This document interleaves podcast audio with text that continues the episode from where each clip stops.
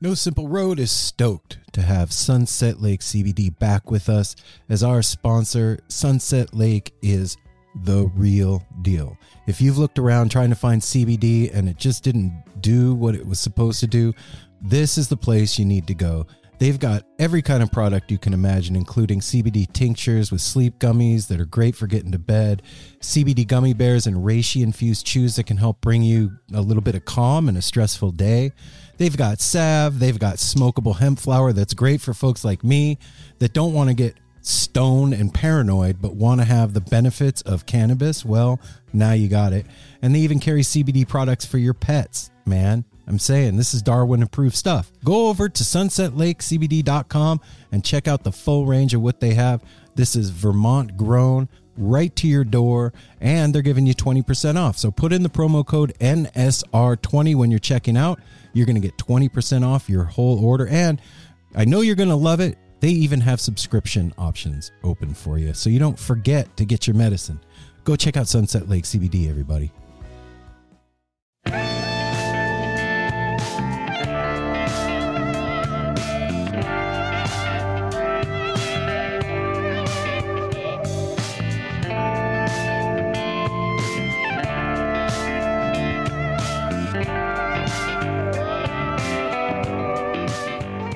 At Osiris and No Simple Road, we know that many of our listeners are making it to live music shows all the time, except for right now. You guys aren't making it to many shows, No. but that's okay. A break is good. We want to help you connect with the artists and the music that you love so those live experiences feel even more meaningful. We also want to make sure the music fans stay safe when you're finally back out there having fun. Yeah. The unregulated sale and use of substances is common at many live music events. And unfortunately, so is drug misrepresentation. And if you don't know what that means, that's somebody telling you that you're getting something and that something that they say that the something is isn't that something. That's bad. That can really mess up your night. So, Osiris and No Simple Road are proud to partner with Dance Safe to raise awareness around this danger. Dance Safe is a nonprofit organization that provides adulterant screening services as well as peer based education to help support people in making informed decisions about their health and their safety. DanceSafe prevents harm from consumption of misidentified substances for thousands of people every year. When That's a lot of people that could potentially have a bad more than a bad time. Mhm. Yeah, that would suck. Like, Mhm. just So just saying. That's if, even if they help one person, that's rad. hmm And so, if you want to get involved, help out Dance Safe right now, you can go to dancesafe.org and look out for their booth at the next live music event that you happen to be going to when all this is said and done, you Yeah. guys.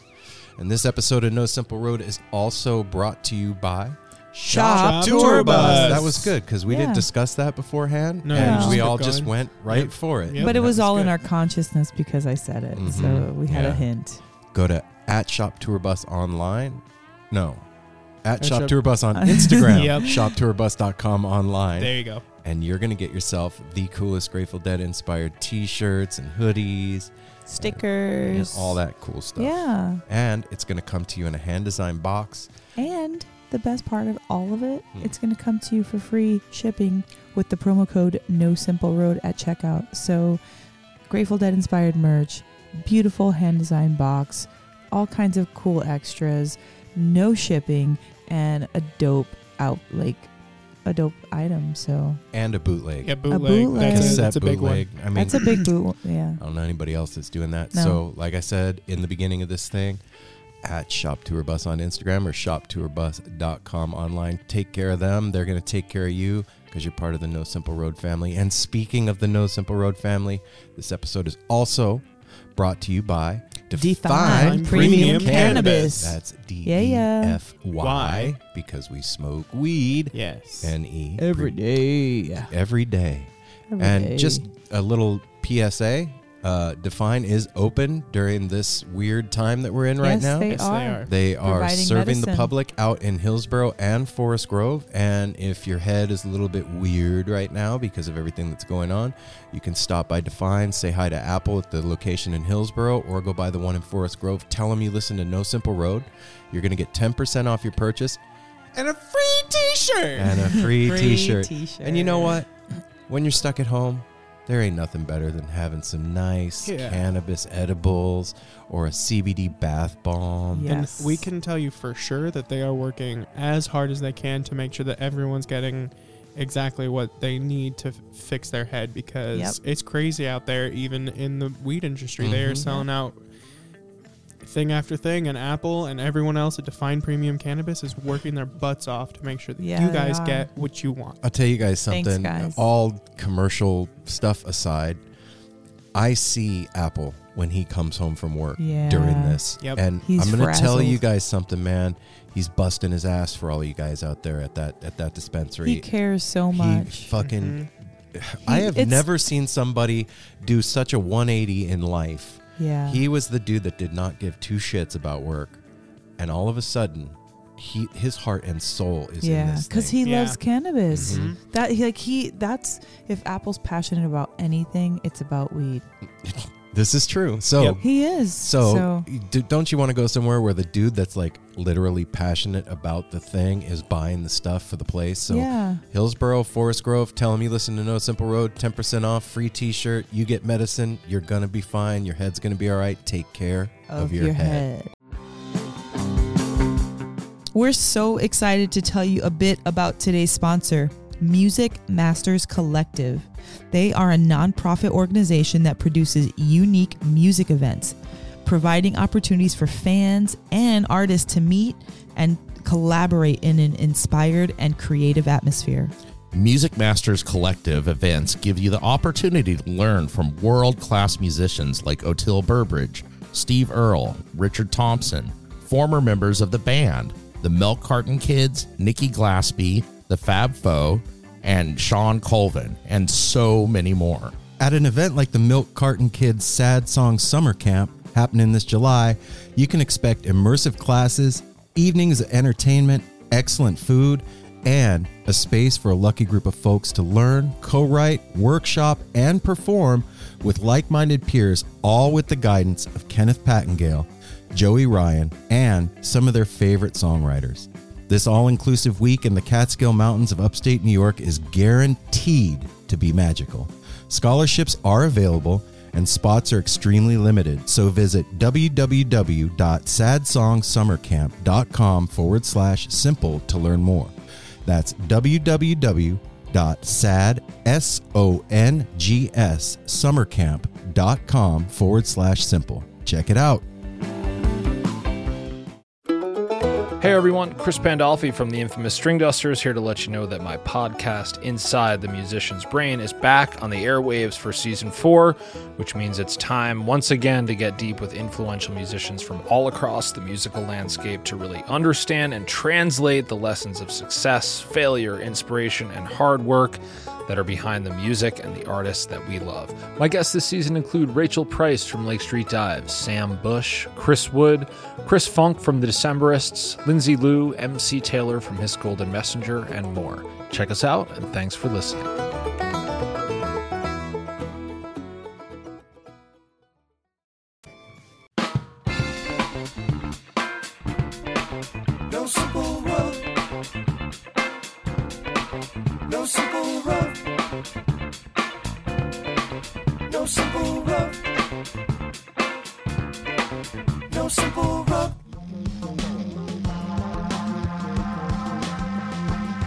John Barber, singer and lead guitarist for the Disco Biscuits. Speaking to you about the Touchdowns All Day with John Barber podcast on the Osiris Podcast Network. On our podcast, we listen to Disco Biscuits music, we listen to a lot of other kinds of music, we listen to a lot of improv music. And I discuss what it takes, the clutch decisions that make epic jams. Use the hashtag touchdowns all day on all social media networks. Thank you so much for listening. We love you so, so very much. Touchdowns All Day is not responsible for any cankles, head wounds, K-holes, cross-species insemination, loss of hearing, vision, or appetite. Do not delay seeking medical or professional attention because of something you heard on this podcast. Touchdowns All Day is not a substitute for a normal, entertaining podcast. Please use hashtag Touchdowns All Day responsibly. In the event of a medical emergency, call 911.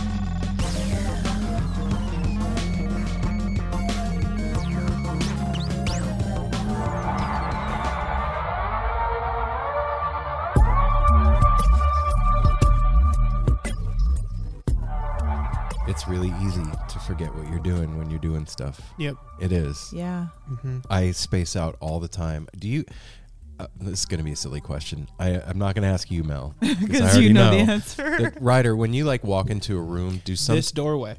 Yep. This we're sitting right in our in our uh, in our Dining dining room, and our doorway into our kitchen is right here, and it is a magical doorway that wipes my mind every single time I walk in there. Every I walk time. in there and I'm like, what, What the, the- hell was I doing? Or if I have my phone in my hand, I instantly forget what I was going to do on my phone. Yeah. Hey If now, no simple road Oh family. yeah. Hi guys. Hey. uh, sorry we're late this week. Um, You know it's crazy out there, guys. It'd be crazy You know what, up though? in here. You know well, I mean, just here in is Earth. I just want to send out waves of peace oh yeah, absolutely. and everything. Listen, everything's cool, man. We're it's gonna be all right. We are a human family. We are experiencing this as a community. All of us, not just the jam community or the yeah, it's not just the musicians. What about the friggin' artist? What about the waiter? What about the lady at the insurance place? or the what, CEO Or the the band. this, is- Anybody. this thing is is affecting Anybody. high and low. Yeah. high and low. So we this Mm-hmm. is the first time that humanity has been uh, rallied around a common enemy as a species, hmm even though it's Or invisible. a threat, a common, common threat. threat. I'll yeah. call it an enemy. Right? Call it, it's an do it. enemy. enemy. Enemy. Uh, Ryder's This eye kind of twitched when he said an enemy. but we aren't gonna put out fear and trip and f- uh, you know what? Check it out. We're all home. Yeah. You're listening to a fucking podcast right now. Like mm-hmm. everything's okay, man. I so my my favorite thing when things are going on, especially like things that are going on like nationwide or worldwide, is to see people that it's affecting, but they're still okay. And I I will tell you, we all we're home. Apple's still at work right now, but we were all home today. Aaron's working from home.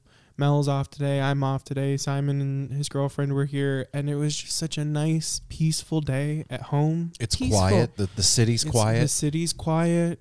It- It, was so such a nice day today. so It check really this out. was. On a on a typical Tuesday 8 months ago, there's a lot of psychic noise in a city on a weekday.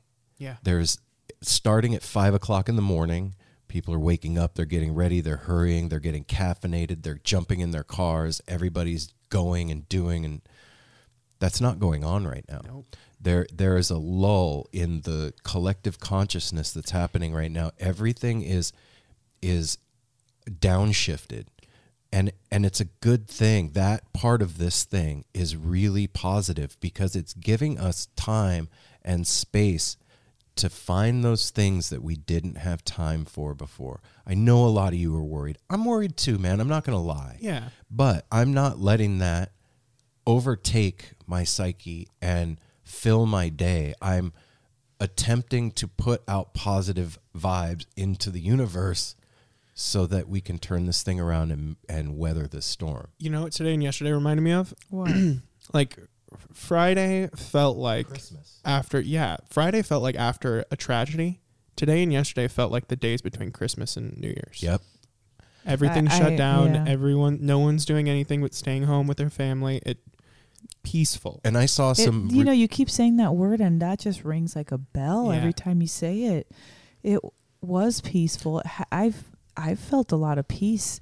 I've had to dig real deep to try to uh, not get so affected by other people's, you know, energy a- about this and you know how they feel. And so, I've been sleeping more, which has been just such a pure treasure. Like Mel said, Aaron, I have to tell you something. I'm in love with our bed. I I mean I love it. I love our pillows. I love my bed. I I just love sleeping now, which before I never it you never even occurred to me. I didn't care about it. I didn't anything it it wasn't even in my radar. But now like it's so rejuvenating because I just need a reset from everything that's that energetic and psychic you know, now there's a different type of psychic noise out there. Mm-hmm. Yeah. Yeah. and and we're putting our psychic noise yes, out there. we are. and and we hope you're enjoying it. yeah, this week's guest is is David Gans, and this is part of our Welcome um, and thank you, David. yeah, man. This is part of our series leading up to Skull and Roses Festival, which is not canceled. It is postponed, and as soon as we get the dates that it's going to happen, we will let everybody know. And I'm going to tell you guys what. It was already going to be awesome. but just imagine Guys, think about all not even just Skull and Roses, all the festivals All- that are yeah, going to be happening after build-up. everyone's been cooped up. oh my all god. All this like dude. built up tension and energy. So Wow. Yeah. It's going to be explosive. so so David fun. David came in and hung out with us, and it was an honor and a super blast to talk to him. And what a sweetheart of a guy, man! Yeah. just salt to the earth kind of people that that I love having on this show. That like, I love people that take the reins. Yeah, man. That's just I I guess that's my attraction to type A personalities. hmm, really? Yeah. Okay, uh, you you think David is Type A? Well, I don't know necessarily that he's type A, but he's definitely organized and he definitely has his own like uh, Presence. presence and opinions and experiences that don't really teeter. He's not like a kind of sort of guy. He's very matter of fact and and I don't know. He just And fun. totally fun. and fun. Like the the one thing that I got from And, like, this, he this- was all of it. So grateful for his life. Yeah. and everything that the Grateful Dead had has done for him, and what the music has given him in his life. I mean, he he hasn't been awarded anything. He's worked his ass off to get where he's at, but and this thing so has many offered him the opportunity. Yeah, he also talked about how like if you want if you wanted it bad enough, Mm-hmm. you can find a way in the scene. Yeah, And that I I wrote that in, while I was, you know, we were doing our interview and it just struck me because it's so true like you can make your own way if you feel like it. You know, you can be as passionate or not passionate about something and make a splash or a wave or a ripple or any amount of energy, yeah. you know. and I'm I'm really excited for you guys to to hear this. It's super cool, and we did this before the announcement that Skull and Roses was postponed. So there is some talk in here of us talking about we can't wait for the next couple weeks. Just just like take that part when we say that and fill it with when when the dates are announced that it's actually going to happen. Yeah, when things go back to normal, Um, which they will inevitably go back to normal, guys. you know, I, there's a couple of things that I want to say before we we get to the business and get to the interview. First thing is one of the things that I've one of the um, most often commented things about No Simple Road that's kind of embarrassing. I've gotten used to it now. Is people say that I have a calming voice. You do have a very calming voice. Okay, so I want you guys just to, to sit back and listen to me for a minute. All right, I'm gonna I'm gonna tell you a story. It's not really a story. I'm just gonna talk to you guys. So, I was out on the porch the other day, and I was looking at Instagram, and I came across a post from Jason Silva. Um, if you're not familiar with who he is, he's a psychedelic um, thinker He's and scientist and- philosopher and just all around awesome guy. He used to be the host, Futurist. futurist. He used to be the host of Brain Games. Uh, if you don't already, super cool show. yeah, if you don't already follow him on on Instagram, go follow him right now. It's worth it. Um, anyway, uh, the post that I saw really put this whole thing that's going on right now in perspective for me, and I think a lot of you guys out there will relate to this. So, what he said, this is not my words. This is paraphrased from what I saw. I'm stealing from him right now No, you're you're, you're reporting. he said, What we're experiencing right now as a species is akin to somebody dosing your beer and not telling you. Yeah. We are in a collective bad trip right now. Yep. But those bad trips are some of the most formative, important, life altering things. And if you frame them correctly, they can be the most valuable. He also said, There is no way out of this without going through it. The only way out is through. And so, in harm reduction and all of that, when somebody is having a quote unquote bad trip, the first thing you do is you try and reframe that. You say, you don't say you're having a bad trip, you say you're having a difficult time or you're having a difficult trip. So, this is something that's difficult that we're going through. It's like turbulence on an airplane. We're all buckled in, man. Nobody doesn't have their seatbelt on. Yep. We don't know what's going to happen. I understand that everybody is afraid, but understanding that this is a time that we have to go inside, spend time with the people that matter the most to us, create things that we never had time to create before, look at things that we never had time to look at before. And please, if you're out there and you're spending time in front of the television during this, shut the fucking TV off for a while. Not saying don't be informed. I'm just saying spend a portion of your day reading. Pick up the book, meditate, stretch, go outside for a walk. Do those things that you don't have time to do because we can actually use this time to come out the other side of it better than when we went into this with more gratitude, more understanding for the way things work, m- more consciousness in how our actions affect other people. That's all positive stuff that's coming out of this craziness that's going on right now. So that that's You all it, what I was just gonna say one thing that's come out of it too is peop, um, some compassion. I've thinking about the elderly, you know, and and young people wanting to self quarantine so that they don't affect their grandparents and their you know moms and dads and all that, you know. So it's w- bringing awareness Yeah. also to j- more than just yourself and your own life. I also saw some really amazing things over the past couple of days of people rising to the challenge of the time that we're in.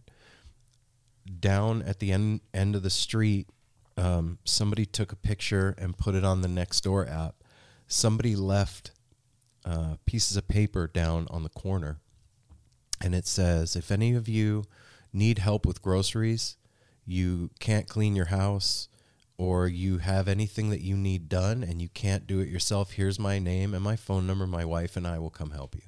Oh, that's Left so those out on the corner, flyers with a rock on them for everybody in the neighborhood in case somebody's in need. You know what you that- don't see that on a Tuesday in July. No.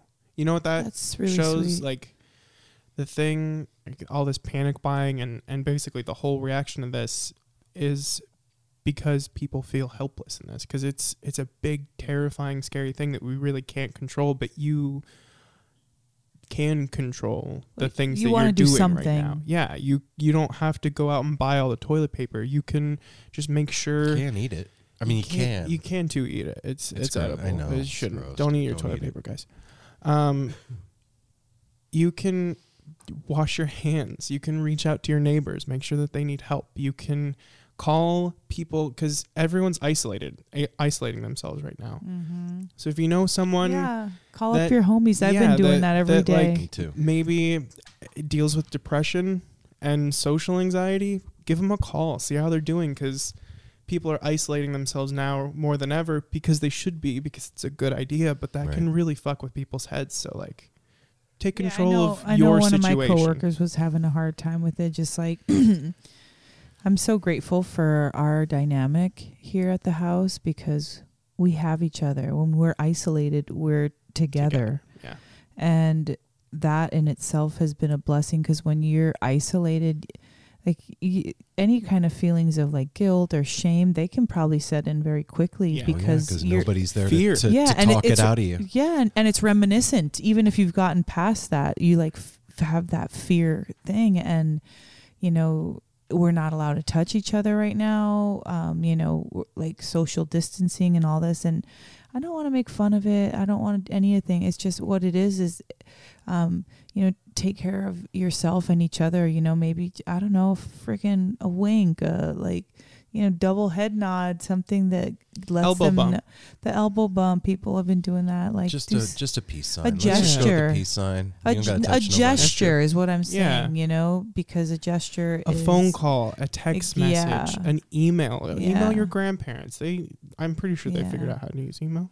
Mhm. You know, there's a couple more things that I wanted to say too. Is like when something awful happens, there's the shock of the thing happening, and then um, and then you kind of have to settle into your new reality. Mm-hmm. And that's what we experienced at the beginning of the week, at least for us here in Oregon.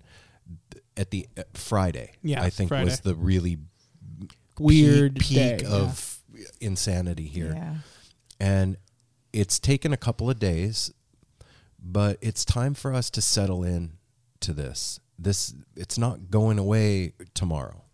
And it's still changing. So settle isn't uh, like But you know. but it, it's it's it's getting comfortable with being uncomfortable. yes, And and the I- uncertainty. right.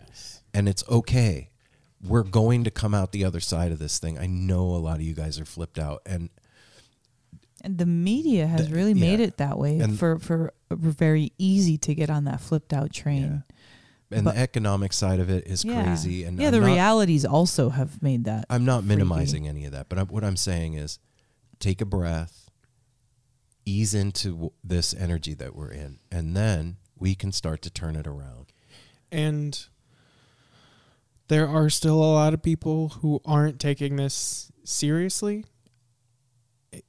And I get not wanting to trust me. I totally I've been taking this uh pretty lax even up until like a few days ago, but it is it's a really serious thing. Like you should stay in as much as you can. Well, You at this point, even if it is if this whole thing is a hoax and there's nothing going on, we don't have any control over the stores not being open Yeah. or the bars being closed. I just or- mean I like I we're mean, in this no matter what at this point. I mean, like, yeah, it even if it is a hoax, it might not be. Like, why go? There's, 'cause oh, there's it's a lot already of people, not a hoax. People have there's already been consequences. Yeah, Yeah. I mean, like, I mean, like, as far as the actual virus goes, specifically Yeah. the virus. Like, eh, there are people still going on spring break and stuff like that. Like, Hey if man, we you, can- you know what? Everybody's got their life to live and their choices to make. if we can save a couple hundred thousand old people's lives from We are dying, by the people like I, us that are yeah, I just it. mean I'm speaking out to people who might not be taking this seriously right now. I'm I would like to do my part in maybe helping a couple people realize that Yeah. it's a serious thing. Maybe stay home for the next couple weeks if you can. Limit your interactions. and And look, wash your hands. Uh, yeah, and I know a lot of us were super fucking bummed about stuff being canceled, dude. To, Thursday night we were supposed to go see the Higgs. Saturday night we were going to Twiddle. The week after that we were going to see Oteil, and then we were headed to Skull and Roses. None of that is happening for us, and I I am right there with you, man. I was super fucking bummed about that, but if the flip side of that is all of us understanding what community means on a grand scale Yeah. and like seeing our neighbors rise to the occasion and helping each other and like my work crew that I'm with, the people that I work with, like people that would never say shit like what I'm about to tell you they said. One of the guys was like, if any of you need anything, I, you know, if you're running out of toilet paper or you don't have any food, you guys are my work family and we need to take care of each other. Never fucking heard that from somebody at work before. Not, Yeah. n- no way. So if that's what's coming out of all that shit getting postponed and canceled, kind of okay yeah. with that. I, I'm okay with it no matter what. With there, what uh, what are we gonna do? There's you can't have unrest. I in can throw your, a tantrum. You can throw a tantrum. I can. A BF. Oh my I gosh! wanted to go to the fucking show, Yeah. man. yeah. But I- Have a show at home. There was a little bit of relief for not being able, like freeing up time yeah, for me. Have a show at home, guys. Like if take your sacrament and put on a good good YouTube show yeah. on your on your home on your TV in your living room and just That's what Spend Jake. time That's with what your Jake family. wants to do this weekend. Hey, I'm down for it. That's what gave me the idea. You know, um, on it- also on that tip too, we've talked a lot. Uh, I on heads talking, we talked about it. I posted about it. There's a lot of good online stuff. Goose is doing stuff with streams. Oteil and his management group are doing stuff with streams. Um, Eric Krasno, Eric Krasno's doing stuff. Ross James, Ross James is doing stuff. Ross is even giving guitar lessons right Ali now. Crawl. How cool! That's so Dude. cool. Wh- you can go get a fucking guitar lesson from Ross James right now. That's so cool. Uh, Daniel Donato does that too. He's always done that. Yeah, I, that's so badass I know. and cool. But we were talking about like the musicians that are hurting right now, and I want you guys, you know, yes, buy Uh, merch. Well, wait. Can I also say real quick before that? There's a lot of musicians that are having a super positive attitude. Andy Frasco, Reed. we just and yes, Reed. We just um, All of them. I David Shaw. any of them no, bitching. they're so sweet. So I don't want to keep throwing that negative spin on them. Like they're being super positive, doing streams, super sweet, and being upbeat. And so thank you out Mhm. there to But- all those. But what I was going to say is, you guys don't think of us like that, but we are artists too, Mm. and this thing affects us as well. So if you're doing stuff for the musicians, also think about doing stuff for No Simple Road. I just saying, the f- festivals and all that are a big deal for for this show and financially a big deal. And so I'm just throwing that out there. I'm th- you know, everybody's going through shit right now, but please when you, you know, if you have extra and you're giving it to the musicians or the artists in your life, lump us into that category cuz we need your assistance too and that's all I have to say about that. If you can, if you can. things are if you can, it's things cool. are yeah. Keep People people well, yeah, are you know, everybody's for initial tendency is to, you know, hold on to what they have, but then there's also a lot of spending because you want to just be so prepared, you know. I saw something awesome today. Patreon is it sent me an email. Let me see if I could pull it up. Um, they I can't. They are doing something so cool. So if you're a creator on Patreon that is struggling because of what's going on, they're having an online stream with like all these different entertainers and comedians and whatever from Patreon. oh to get And- eyeballs. And, for every dollar that's donated, they're donating ten thousand. Not for every dollar, but they're Yeah. donating ten thousand dollars, and they're also um, for every person that shows up online, they're giving ten grand, and they're putting all that money in a fund, and they're going to give it to the creators that are struggling through this. wow. Yeah, Go And- look that and- up, yeah, guys. they- That's really cool. That's so they super sent- support an easy way to support people who are struggling because Yeah. there's a lot of people that that's that's so how they, sent us an email and they were like are you, if you guys are struggling fill out this form and I, I clicked on it and I we're not struggling like that so i'm not going to fill that thing out. yeah that's but it was people really, cool it need was, it was like what's up apple apple's home from work I stole his spot so he won't be um they were like you know how much money is this going to set you back how much money do you need to make this right you know what so what events were canceled for you um Wow, it's it's fucking cool to see the way that people are coming through for each other man super That's rad awesome. yeah so Spread it around. Don't Yeah, lump it up in one spot. Like the toilet paper, spread it around. So Well, you got to lump up the toilet paper if you're going to use it. I Well, fold it See, yeah, that, that's a thing. it. There's waters and folders.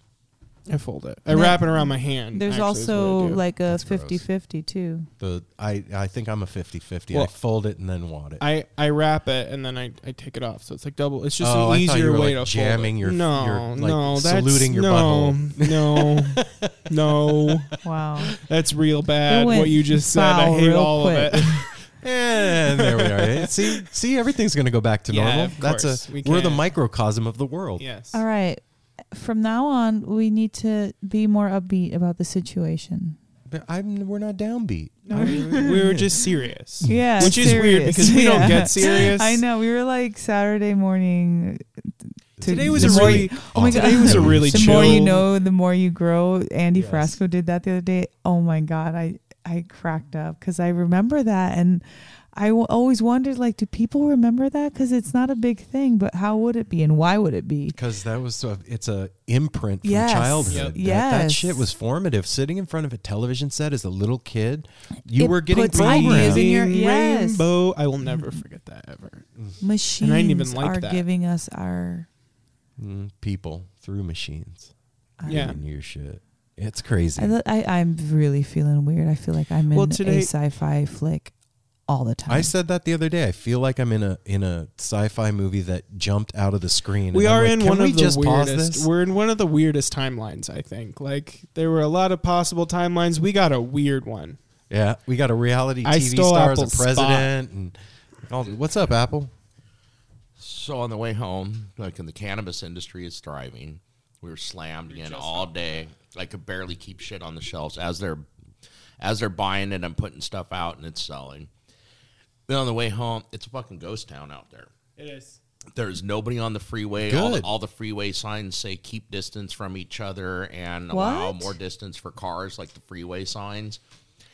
And the weirdest thing is I'm coming home and there is a line of 14 paramedics as I got on the freeway out by Hillsboro, 14 par no lights on or anything, but like driving into town, all in a line, just driving into town. And I'm, I was like with them the Sorry, whole time because everybody's so doing sorry. 55 because there's also cop. There's a couple cops sitting on the side of the freeway, like keeping a presence. It's eerie out there. You know what though, man? I told Mel this today. Sorry about your ears, yeah, Mel guys, yelling at the I, dog I really into the didn't mean microphone. that. Um, I forgot where I was for a minute. See, we ain't trying to put on no bullshit here. You're hanging out at home with No, us right now. Mel's yelling at the dog. You guys, if No. you ever thought that we were put, I was putting on an act, I forget shit on the show. So check this out though. I I'm just told me. I told Mel this today. Think about how cool this is. All that pollution that happens from rush hour traffic every day, twice a day, Yeah. in every major city.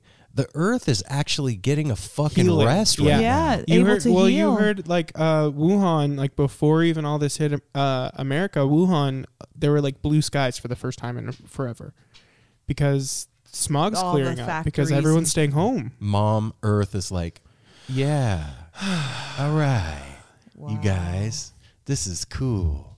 Yeah. Mhm. So a forced hiatus. Yeah, man. It's it. Look, it's Hunker gonna it's, it's gonna be all down. right. we, end of April. I'm I'm prognosticating it's gonna be all right. End of April, we'll be coming out the other side of this Yeah. bad trip.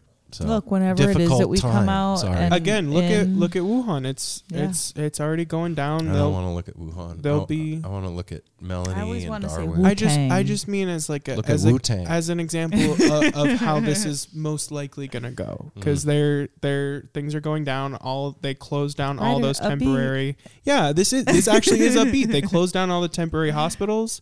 Like things are get significantly Yeah. better there. cool.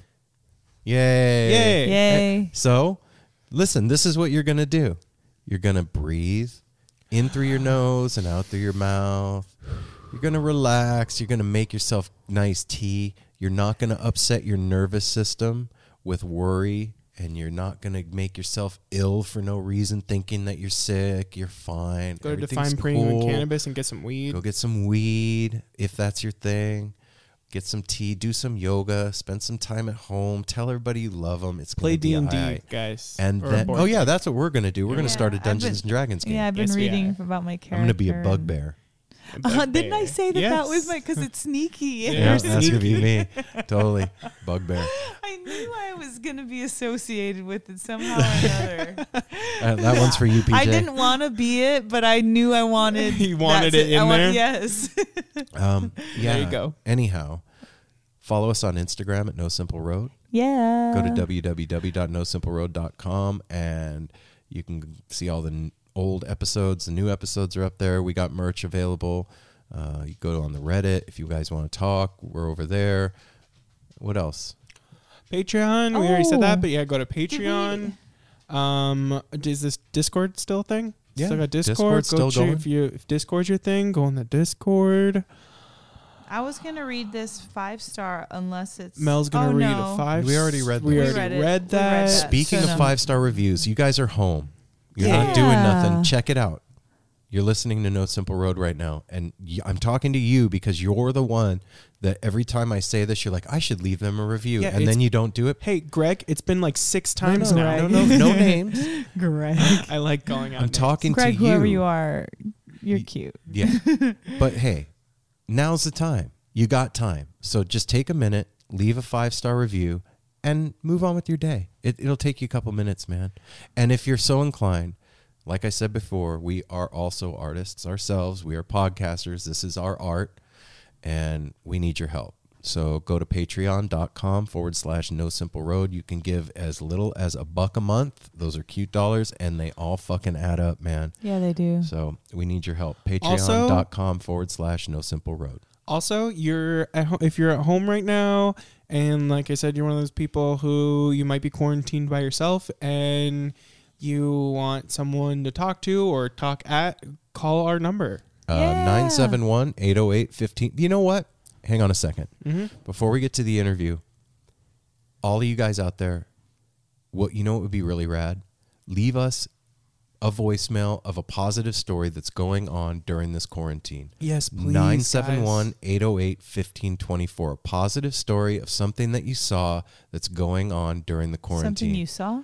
or did or Okay. heard or Something Yeah, that- something okay, that's, going happened. on. Some cool thing. Yep. And we will play them on the next episode. So flood us with stuff so that we have like 20 minutes worth of positive shit to put out Yeah, there. so we guys. can feed the family some cool stories. and so now we're going to get you to Another a cool story. really cool story with David Gans. And like I said, this is part of our lead up series to Skull and Roses. And that road is not simple getting there, but we will get there.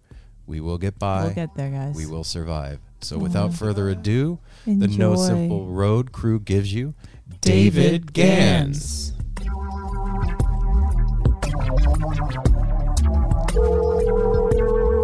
Take two. There we go. Hey, yeah, that does actually That- sound yeah, better. You're does. right. Good. Okay. So who am I talking to? Okay, so this is Aaron, first of all, and then there's two other people here with me. Uh, this is Melanie, uh, second host of No Simple Road. Thanks for joining us. Sure. And then you have um, I'm Apple, and I'm one of the other, uh, as we call ourselves, co-host. Aaron is our conductor and main host. Conductor. I like it. Yes. Yeah, I don't know how I got stuck with that moniker years ago. I, when I was learning how to tattoo back in the day, somebody started calling me that, and it stuck. So, but it it, Well, it, it fit. Take it. Yeah, Wear it proudly. yeah, Yes. absolutely. I guess when you get stuck with a with a nickname, you got to just kind of roll with the punches. But Yeah, you don't get to pick your nickname, as they say. Uh, David Nelson told me he was there when Pigpen got his name, and he was there when Marmaduke got his name, and he said both times you just knew it was going to stick. Yeah. you know, I, that, that's something I always wondered about, David. Well, first of all, welcome to the show, No Simple Road. Uh, but, Hello. But Pig, how did Pigpen get his name? What where did that come from? I I don't remember the story around that one. I'll bet you Dennis knows it uh, Uh. from his book, but I, I just think it had to do with him being a slob and not uh, uh, particularly together. You know, I remember uh, somebody Matthews maybe telling me stories of him and or Bob Weir having to climb in Pigpen's window to get him up and drag him out to come to rehearsals and stuff. So I think he was just kind of a unkempt fellow. A sloppy But the dude. Marmaduke one had to do with the fact that he was a uh, upper class kid who went off to private school and he came back all well dressed and stuff, and everybody said, "Oh, look, it's Marmaduke," and that was that. And now he was kind of stuck. foppish, I guess, in those days. Yeah, I, I I can't even imagine coming back to that group with a polo shirt on and some Dickies and what you would have to deal with taking shit. but um, this was probably fancier clothes than that because we're talking about like 1962. Oh yeah, probably probably the suit wearing the the Tie, 60s yeah. Right. tie. Yeah. Yeah. corduroy vest or whatever. So, David, I have to say first of all, you have provided me personally with many many hours of listening fun. Um, Us. yeah, check Yes. it. The, the Tales from the Golden Road is one of my favorite things to listen to on Sundays, man. And just thanks for doing that. First of all, it's Oh, I'm such so a cool glad. thing. It's such a fun thing to do. You know, it's like people say, "Well, you're so patient with all the listeners and all that stuff," but I mean, really, my job is to listen to people and encourage them to tell stories. How freaking cool is that? Right? It's a, yeah, a real, a real privilege the whole time. I mean, everything, my whole freaking life, really. I mean, you know, the Grateful Dead gave me permission to put their music on the radio 35 freaking years ago. So I've been, they basically subsidized my entire creative life by allowing me to, you know, do stuff with their music. wow. So every single thing in my life is a miracle that I owe to the Grateful Dead in a way. Holy They didn't introduce him to my wife or anything, but a lot, most of the good things in my career are dead related. steered it that way. It's been an amazingly lucky existence. Wow. It, it, it's such a weird thing, man. Like th- this community and family, this Grateful Dead thing, it seems to have a a knack for doing that for people eh, from time to time. It I don't know what the magic sauce is or whatever, but like it's done that. I that. think it's inspiration. I think people. I, I in fact, when um, Jay Blakesberg asked me to write an essay for his last book, his his Jerry Garcia book, hmm and I went over to his house and we had a nice interview that I, I, I used, uh, you know, to help me frame the essay. And one of the things that I realized talking with him was that we're both guys that just became deadheads, got completely into it, absorbed ourselves in it, and found a way to make it part of our life. You know, Jay made himself into a professional photographer, and uh, just as I did, I made myself into a music journalist in the 1970s when I was a kid, largely because I wanted to meet the Grateful Dead and I wanted to learn and meet more people and stuff. So we're just, I think if you're strongly enough motivated, you'll find a, a place in this. And I, interestingly, I found my niche. You know, I was around as a journalist and hanging out and stuff and collecting interviews with them and also basically socializing with Bill and Bobby a lot in the early 80s and all. But once I got the um, the radio show going, I, I I sort of fell out of the Grateful Dead scene in a certain way because I was working on this radio show every week, you know. So I couldn't go on tour, I couldn't travel with the band because I had to be home to produce the radio show. So in a way, getting a job that's dead related altered my relationship with the Grateful Dead as a you know, That's interesting. Like a little bittersweet in a way. Like Mm, yes and no. I mean, what all you know? I, I was never a big tour head anyway, because by the time I got into the Dead, I was already into my own career and life. You know, Yeah. I didn't get into them when I was in college and could go fuck off for a, a three months or whatever. you Right. know? yeah. I, I was already a freelance music journalist and had a couple editorial positions. So I never really was a person who followed the dead around the country. I got deeply into them in the early 70s and saw them as often as I could, but I it was not a matter of organizing my life around them. And in a funny way, I never meant to do any of it. And it, coming back to my own cr- creativity as the primary thing in the late 90s, was really sort of like, oh yeah, this is what I meant to do with myself all along. I've been writing songs longer than I've been listening to Grateful Dead songs, you know. Right. So I think everybody in this world sort of found their way into it, found a niche for themselves, or or didn't, you know, Right. and uh, and, and found a way to be part of it. And, and that includes people who wound up selling burritos in the parking lot. You know, Mhm. you're compelled enough to be part of this, you'll find a way to make it work.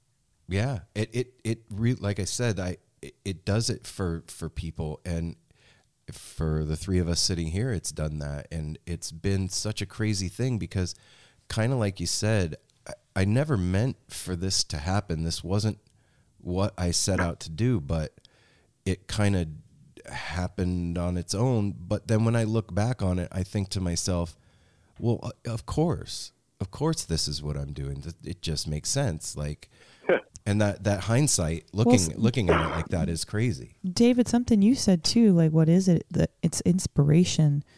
That's so true on so many levels. Like you said, the guy selling the burritos, you're having this radio show, there's other people mimicking their music, there's people, you know, making, you know, beads and stuff. Like it created out of that inspiration, it created an entire community and like economic. Subculture. Yeah. Very much so. I mean, there are people, guys like uh, Tom Stack and Jonathan. Um, oh God, what's his last name? Um, um, oh, sorry, I'd It's okay. forgotten the guy's name. But you know, these people were making bootleg T-shirts, and then the Grateful Dead worked out a way to make them legit, rather than just punish them for violating the Yes. copyrights. They set up a system for licensing so that people who were inspired by the Grateful Dead could collaborate with them and, and sell their stuff in a way that that um, you know fit the legal structure of intellectual property and all. So the, the Dead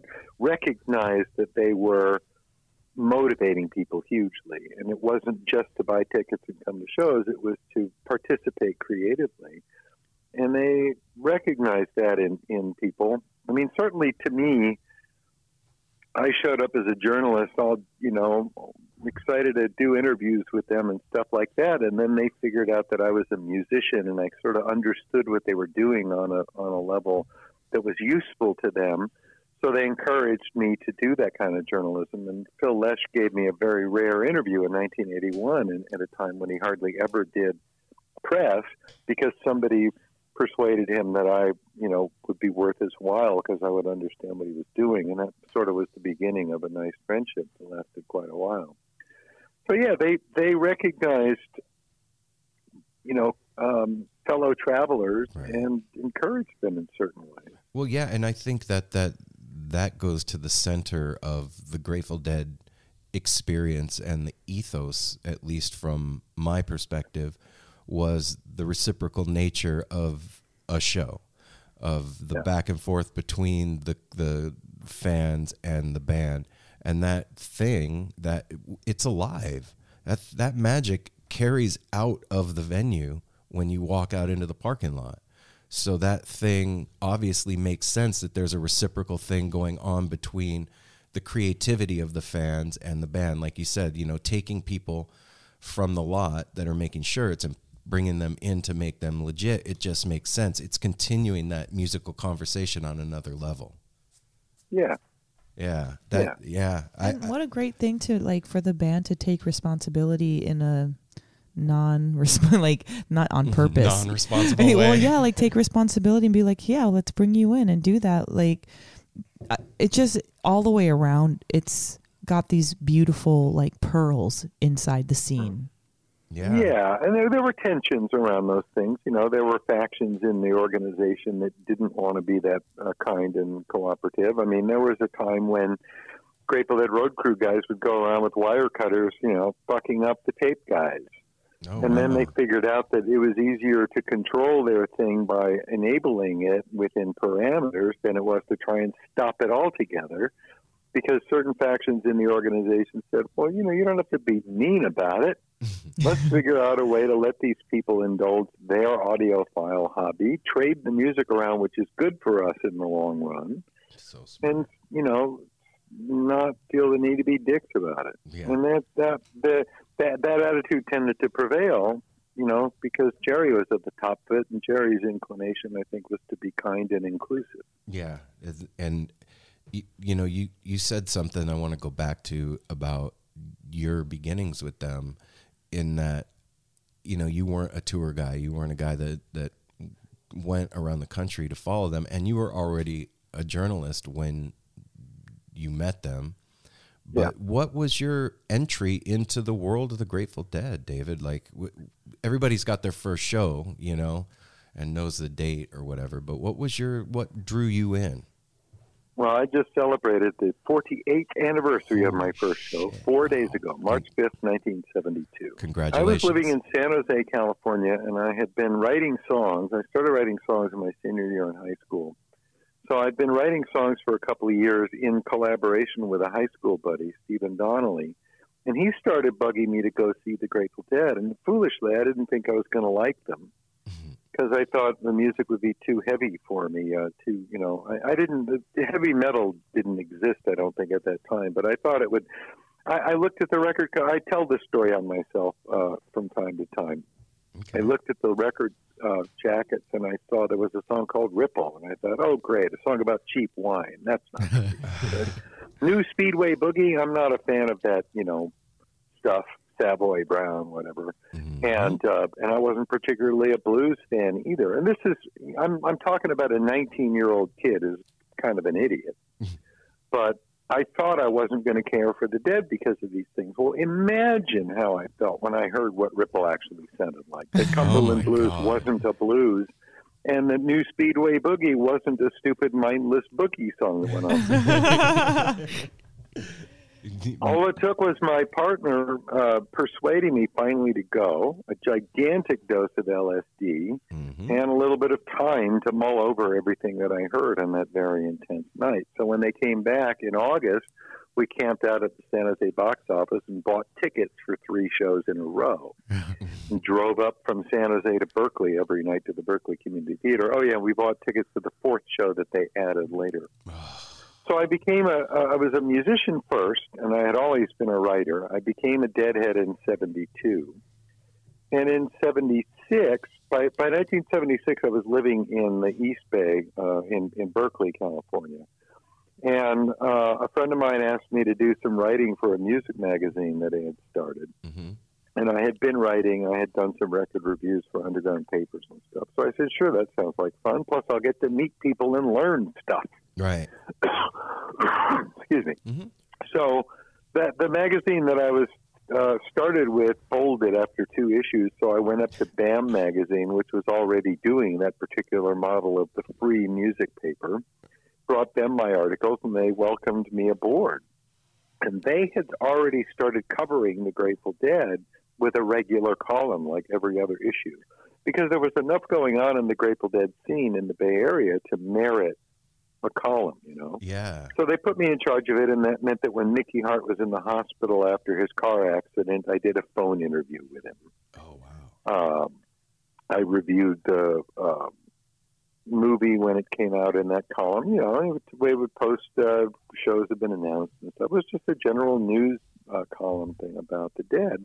But that also led to doing interviews with them. In August of '77, the photographer Ed Perlstein and I were flown to L.A. to meet with uh, Bob Weir and Keith Olson at Sound City. And by the way, R.I.P. Keith, he passed away today. Oh my gosh! wow. Wow. Uh, so Ed and I spent a day with Keith Olson and Bob Weir and did an interview with Bobby in his hotel room. And that so that led to me being in touch with Bob, and uh, it, it, that was sort of just at the beginning of him launching his solo career. You know, Heaven Help the Fool came out, and he started touring with the Bob Weir band, which became um, Bobby, and the Bobby and the Midnights, Midnights, yeah. like that. So over the next few years, I interviewed Bob more often. I went up to his house, hung out with him a little bit, and started, you know, basically palling around with him as a couple of bachelors for a little while there. And along the way, I met Phil Lesh and became friendly with him, and he invited me up to the house to show me um, sheet music, classical music, and stuff like that.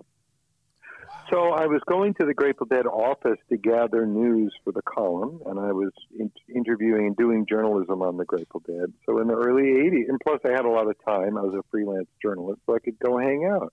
I hung out at Front Street at rehearsals and various things, you know, and went to their houses and all. So I, I sort of fell into the Grateful Dead's orbit, both socially and professionally, in the early 80s.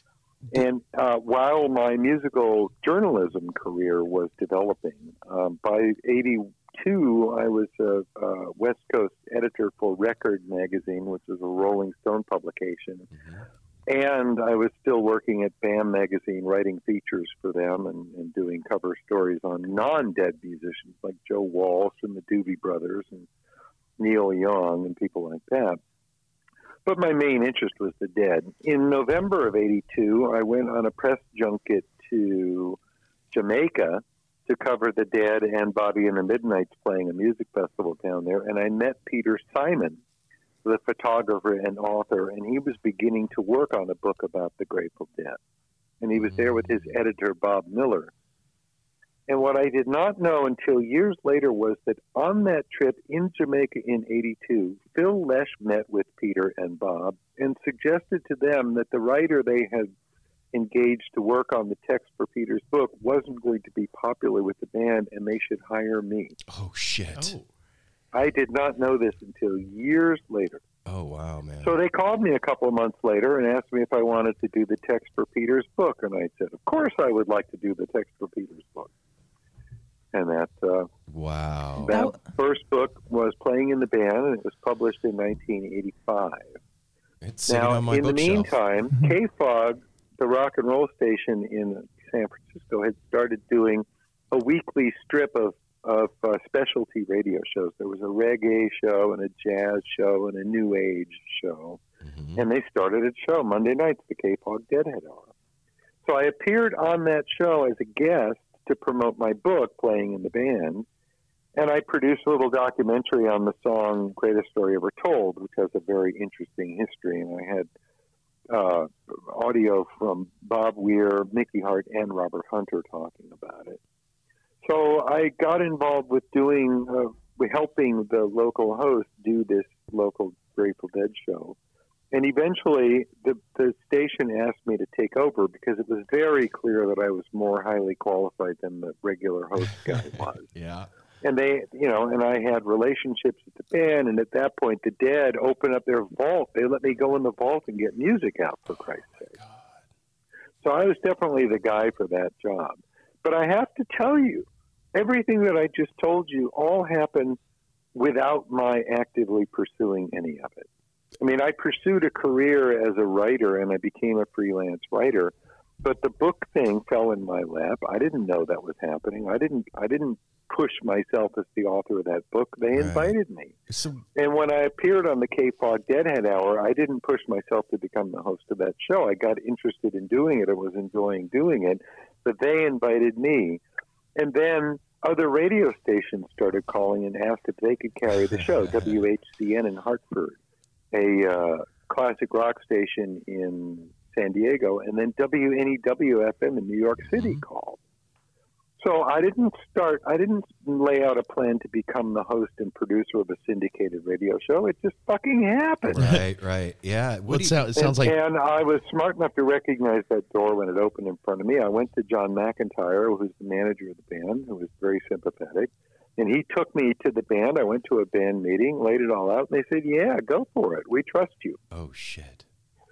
So I blundered, wandered in. Basically, and my improvisational life led me to these glorious things happening that I did not create for myself. I just recognized them when they opened up. So It couldn't have happened It- any it- other way. right. Improvisational life, like improvisational band, like everything is an improv at that point, and it goes on feelings. Yeah, Yeah, totally. following Jerry's instinct. yeah. Wow. And like that uh, when you left that meeting, were you like Yeah. jaw on the ground, like excited, or was it just like this is what my life is right now? It's what's happening. Uh, everything was exciting and scary, and you know, I mean, also bear in mind too that there were that nothing was easy in that world. I had relationships with members of the band, which automatically made me suspect in other corners of the Oh. organization. because there's right? factions. Right, and there were also people. You know, Dan Healy was a big uh, radio guy. He owned a radio station for some years after that, and he wasn't thrilled with the fact that I was doing radio for the Grateful Oh Dead. shit. Yeah. And there were various other people, you know. It, it just nothing was ever really easy in the Grateful Dead, but I just believed, and I had been encouraged enough by Phil and Bobby and by Jerry, who I didn't know nearly as well and didn't hang out with. But whenever I saw him, he was always very kind to me and encouraging. And he kept saying stuff like, "Look, you know, you hang out, you'll find a niche for yourself. One of these days, somebody will ask you to pass them a wrench, and you'll have a gig." and it was kind of like that, you know. Yeah. It just opened up and it happened, and it was and so yeah, it was always exciting. It was always a little bit challenging, and I just figured if I kept my yap shut and did a good job, you know, Mhm. I, I would find a, a place in it. But I, I I never expected any of this to lay out the way it did, and I didn't ever think that. 35 years later, I'd still be earning a part of my living doing Grateful Dead on the radio. Crazy. It's just been a freaking miracle. I, I have memories of sitting in my school bus on tour, listening to tapes of the Grateful Dead hour in the dark in the woods, high on acid. so, like I said at the beginning, man, you've been you've been part of my journey uh, m- most of the time. It's been Jesus 32 years now for me. Yeah. And it's given me a life that I never thought I would see. And so I understand where you're coming from, not to the degree that you're talking about, but I get where you're coming from. And one of the things that it has been impressed upon me, and you just hit it. I, I've always felt like if I have integrity and I do my best, that this thing shines when we do that. And and it gives back to us. And and that is exactly what happened with your story. I mean hundred percent. Yeah. Yeah. It's And I, I What is a city without its music? The legacy of the New York Philharmonic is incredible. Nearly two centuries of history. That's a lot of music and a lot of stories. I was sitting on stage for the very first time thinking, I can't quite believe this is happening. Join me, Jamie Bernstein, as we explore the history of the New York Philharmonic. It's the NY Phil story made in New York, a podcast about a city, its people, and their orchestra. Listen wherever you get podcasts. Oh, go ahead, David. Sorry. touring musician is that everywhere I go, I meet say something like that to me, and I, my stock reply is always, "Well, the parents have forgiven me." Because I mm. let a lot of people into this Grateful Dead world and changed them. You know, I mean, it's not me that changed them. I opened the channel that led them to Grateful Dead music.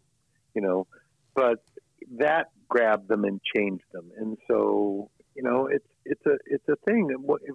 As Jay Blakesberg put it in that interview, we have that Grateful Dead strand of DNA, and we're lucky to be people that connected with that instead of having the heavy metal strand of DNA or Right. whatever. Right? We love this thing, and it is so uh, compelling and satisfying, and has led to so many wonderful experiences and so many friendships and so much good in the world, right? Yeah, we we all did this because we love this thing and because mm-hmm. it encouraged us and inspired us to follow our bliss and follow our creativity forward and you know become somebody interesting instead of a cog in the wheel or totally. whatever. But to get to the point where you're credited as the guy that pulls Phil out of retirement, I mean, that means that your strand of Breaking D- up. I'm sorry, I just lost you. Oh, I'm sorry. It, um, There we go. to Now to, you're back. to get to the point w- it with your relationship with the band where you're the guy that's credited with pulling Phil out of retirement. That's that's no small thing. That that means that your strand of DNA is just a little bit different than than the rest of us, man. You know what I mean? I- How did that happen? Well, I play music, and, Right. and al- although it's uh, it's been interesting because my I have played music with almost all the living members of the band. Mhm. I have. I played with Phil several times. Played with Bobby once. Played with Mickey once. Played with Kreutzmann a couple times in Hawaii. So yeah, I've played at least one public gig with every one of those guys over the years. But they don't relate to me as a musician. They relate to me as a guy who's been supportive of them, as a journalist who helps them, right? Yeah. So uh, I and I and I needed to sort of keep those things separate. But over time, you know, I crossed paths with them musically. In '97, Phil and Jill had started the Unbroken Chain Foundation, Mm-hmm. And my wife and I were members of the, the board of that foundation in '97 while Phil was beginning to work on the idea that became the Philharmonia of December 7th, 1997.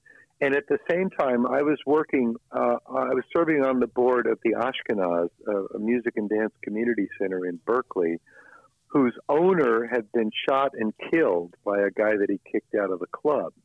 And the community got together and took that over, you know, bought it from his uh, family and turned it into a nonprofit music venue, Wow. which which it is now and still is.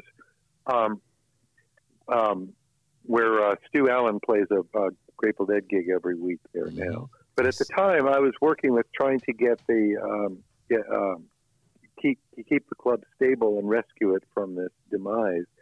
And uh, a fellow named Gordon Taylor and I came up with the idea to approach Meyer Sound, which is a Berkeley-based company, Mm-hmm. to help us put together a new sound system for the venue. Okay. And they were kind enough to give us half price on a set of speakers and accept the proceeds from a series of benefits as the payments on that. So starting in I think September of '97, we did a series of events that we called the Deadhead Community Center. And I had been for for months already. I had been doing a band I called David Gans and the Broken Angels at another venue called Larry Blake's in Berkeley, where I put together a different band of dead love and musicians to play every week. That sound familiar? Yeah, yeah, yeah. That becomes part of the story later. Totally. So Phil, I was working with Phil on his thing, and I asked him if he would consider coming over and playing a couple of tunes with us at this first Deadhead Community Center benefit. Mm-hmm. I said it would make an immense difference if you showed up and played a couple of songs, you know. And as it happened, it, it fit his schedule, and at the last minute he agreed to do it. So we put the word out that morning that Phil was going to join us, and the event was sold out. We had a packed house. And I had a stage full of musicians who loved the Grateful Dead. Bob Bralove was one of them that day, and Phil showed up and did two songs with us. And he had a great time doing it. And I remember standing at the back of the dance floor with Phil and my wife, and he's looking and he's watching these musicians on stage playing his music and watching these ecstatic people loving it. And I turned around and I said, Look, man, multiply this by about a thousand and you'll understand, you'll get a sense of how we feel in the audience at a dead show. And it it gave him an idea, and from that, we he liked the idea, and we did several more benefits for his organization. November sixth, I believe, at the um, Maritime Hall in San Francisco, and then another one in December, and then a sold out one at um, the Fillmore in San Francisco, all of which were David Gans and the Broken Angels with special guest Phil Lesh as benefits for the Unbroken Chain Foundation. So by the time that the third one and final one took place in January of 1998, and shortly after that, Phil started doing Phil Lesh and Friends gigs along a similar concept. Right. So he got the idea from from, From the, the thing that he did with us, and then he took it up to his level with you know the amazing musicians that he plays with, and Bob's your uncle. So yeah, I guess I Yeah. introduced him to the concept, and he saw that this music is a genre, a language unto itself, and that he could recruit musicians to play with him. He didn't have to have a full time band and go on tour; that he could do the kind of thing that I had been doing. How wonderful for him. I- like, well, how liberating to not be locked in, but to be also to do what you love. Yeah, look, seems to have worked out well for him. Yeah, I was gonna say, yeah, He's still twenty something years it. later. Yeah, it's Yeah. going strong. You just said something that I've never heard Right anybody on, say David. before. that you just blew my mind, David, with something. How so? You, you said the Grateful Dead is its own genre. I've n- I never I No, ab- I, I never I mean it, obviously now that you said it, it makes sense. I never heard anybody say that before and absolutely. Wow. yeah, people try to put it, in a- but it's bluegrass. It's this. It's that. No, it's the Grateful Dead. Yeah. It, it is a thing. If you look, uh, uh, you know, there's a website called GratefulDeadTributeBands.com, yeah, yeah, I'm familiar. And you go there. You know, wherever you are, you can type in your zip code where you are, and it'll tell you if there's a Dead tribute band playing nearby. And there mm-hmm. usually is, because they are everywhere. And I tour. I go around the country and I book gigs where I play a solo show and then I sit in with a local Dead tribute band. And I've been having the time of my life doing that, Oh, and they man. are everywhere, and most of them are really good. Yeah, our local Yeah. our local guys here in Portland are the Garcia birthday band and and Oh, I've played with them. Wonderful people. Awesome I love them, and they have such Aw. a great scene around them. Yeah. Yes. yeah, that that And that's happening everywhere in the country. In in every town, there's a band that does that, or there's more than one. it- And ca bands, uh, venues have, you know, like there's like the last Friday of every month is going to be a Grateful Dead night, Yeah, and there'll be a different band that they'll bring in. It is a genre of music, and you can go like take out an ad in the paper said looking for guys to play Grateful Dead music. Mm-hmm. and you're gonna have a line of exactly people the at your same door. as you yeah. look for guys to play bluegrass or whatever. Totally, It's yeah. the, it's it is that thing. It's amazing. It Wow. really is, and it- What a great And, historian. and, and it's as strong, strong as it ever was. Yeah. it was what amazes me day in and day out. I, I love it. I, I have stepped on stage with total strangers and had really, really enjoyable and what I consider worthwhile and valid musical conversations.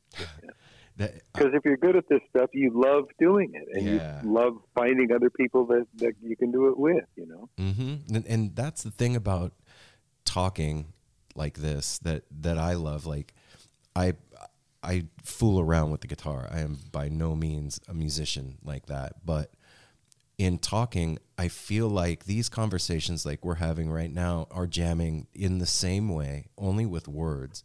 Because I don't, Yeah. I don't sit down, man, with a with a list of questions when I talk to somebody. We don't do that. We just get to know each other, and something happens when you sit down and do this that doesn't happen. And like you said, I've made friends doing this. Great friendships have come out of just talking, or like you, just playing music together. You never knew these people, and then all of a sudden something happens. Yeah, I've made so many great connections doing this stuff. It's just crazy. It's Mhm. wonderful. S- The Uh, I was just gonna say, well, well, like this, we we never imagined me and Aaron and have read your books, Dennis's. But we never imagined that we would be, Be working with uh, in in touch with Dennis and staying in touch with him Uh-huh. all the time and having such great praise from him and having him line this up with you. Yeah. And now we're going to Skull and Roses for the second year. We're going to see you play there. And Den- Dennis is just such a sweet human being.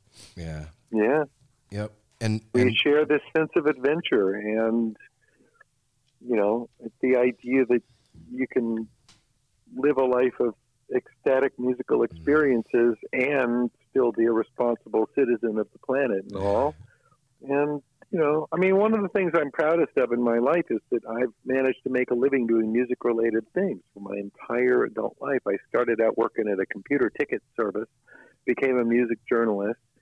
You know, I've been writing songs since uh, I was 16 years old as well, and somehow I've managed to do these things that cause direct harm to no one on earth that's and makes the world a happier place Mhm. and saves my mortgage in a way that allows me to have a clear conscience. Yeah, that's that's what it's all about. You lay your head on the pillow at the end of the day and sleep like a baby. That's At 16, you're writing songs. You said you really hadn't gotten turned on till you were 19. What what was your uh, musical influence at 16?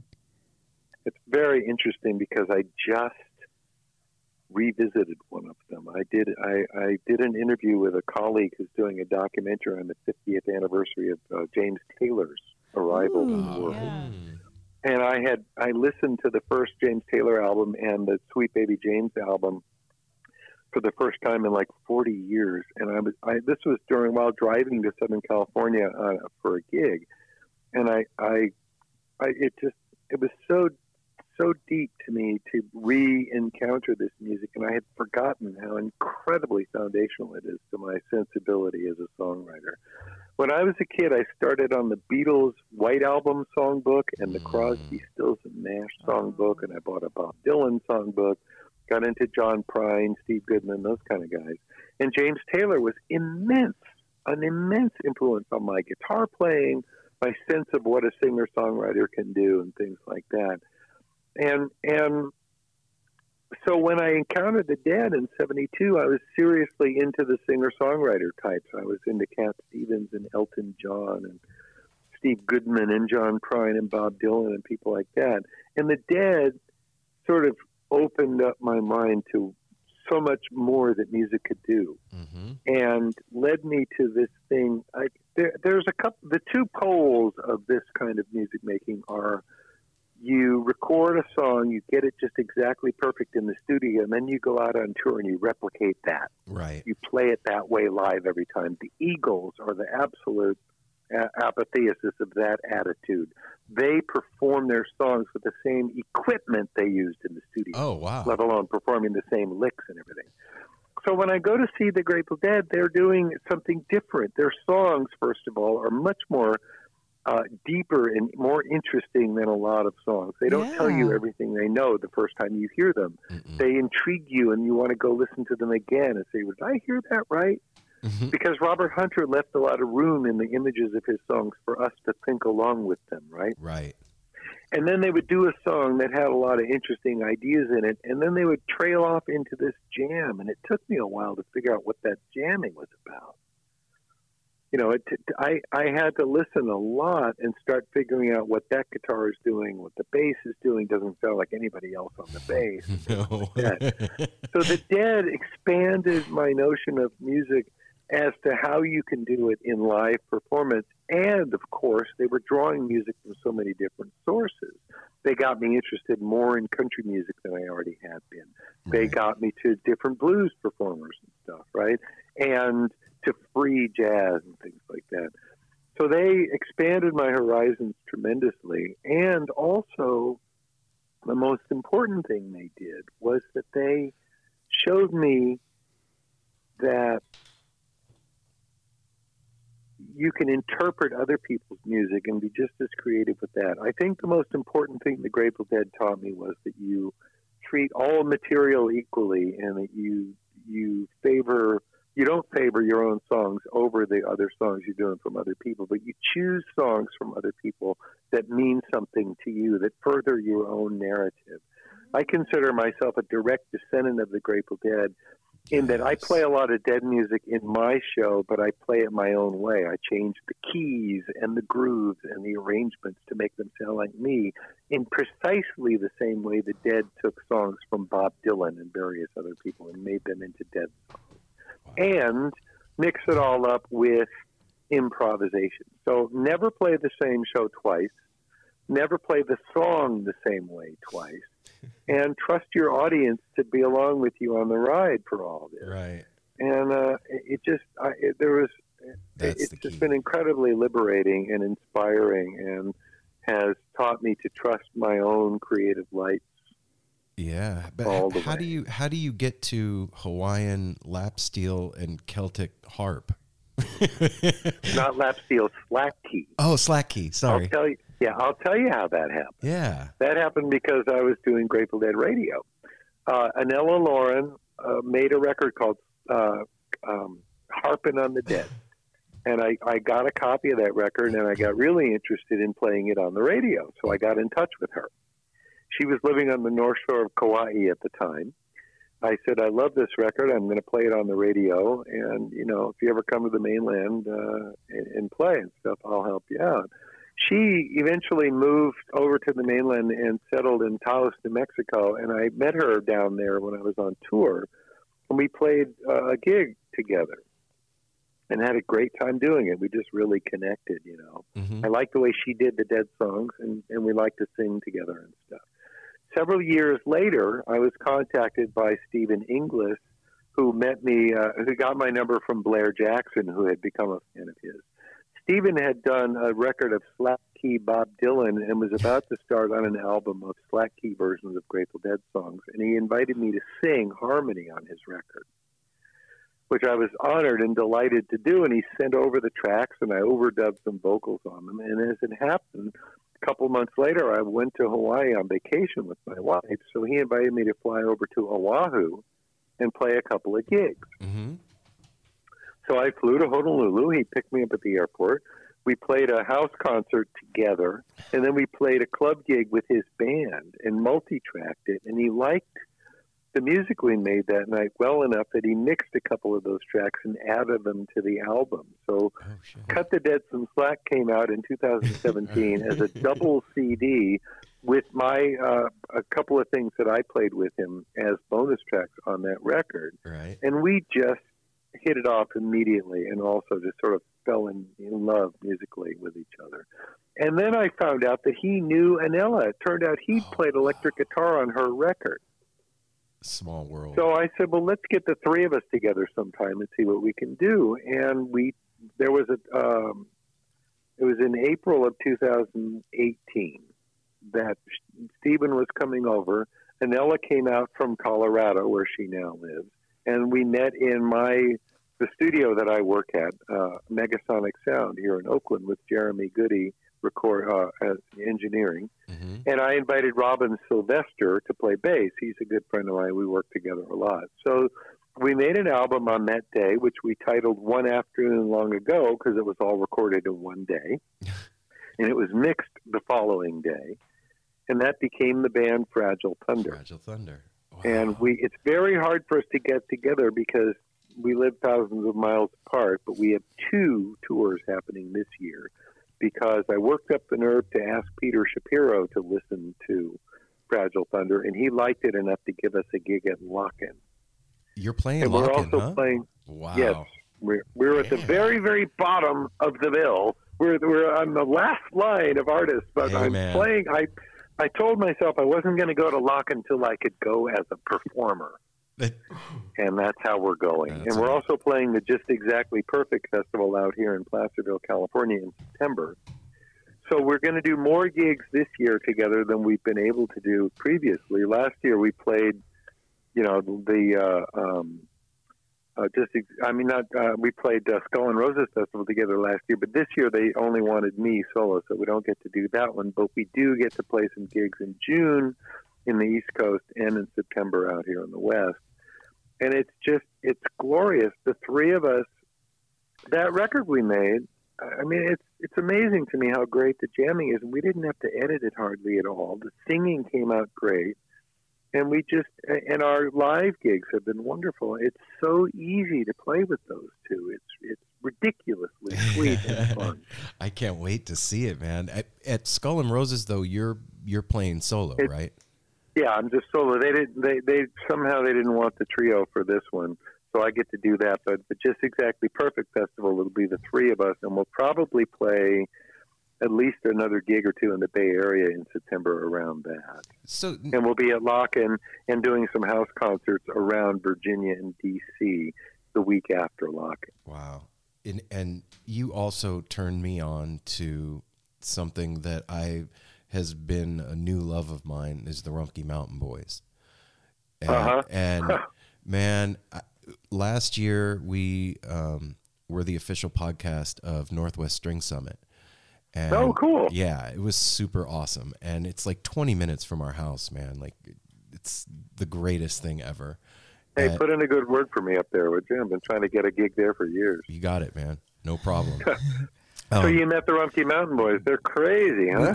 Well, we interviewed them before um, before we saw them at Summit, and then we saw their performance that you know when we went to Summit, and it was like nothing I'd ever experienced as as far as f- the feeling that I got from their playing. It was they transformed the entire area into like this Swamp. swampy kind of like yeah. it was just Well, gosh, are, Dave, it was first amazing. and foremost, those guys are song freaks.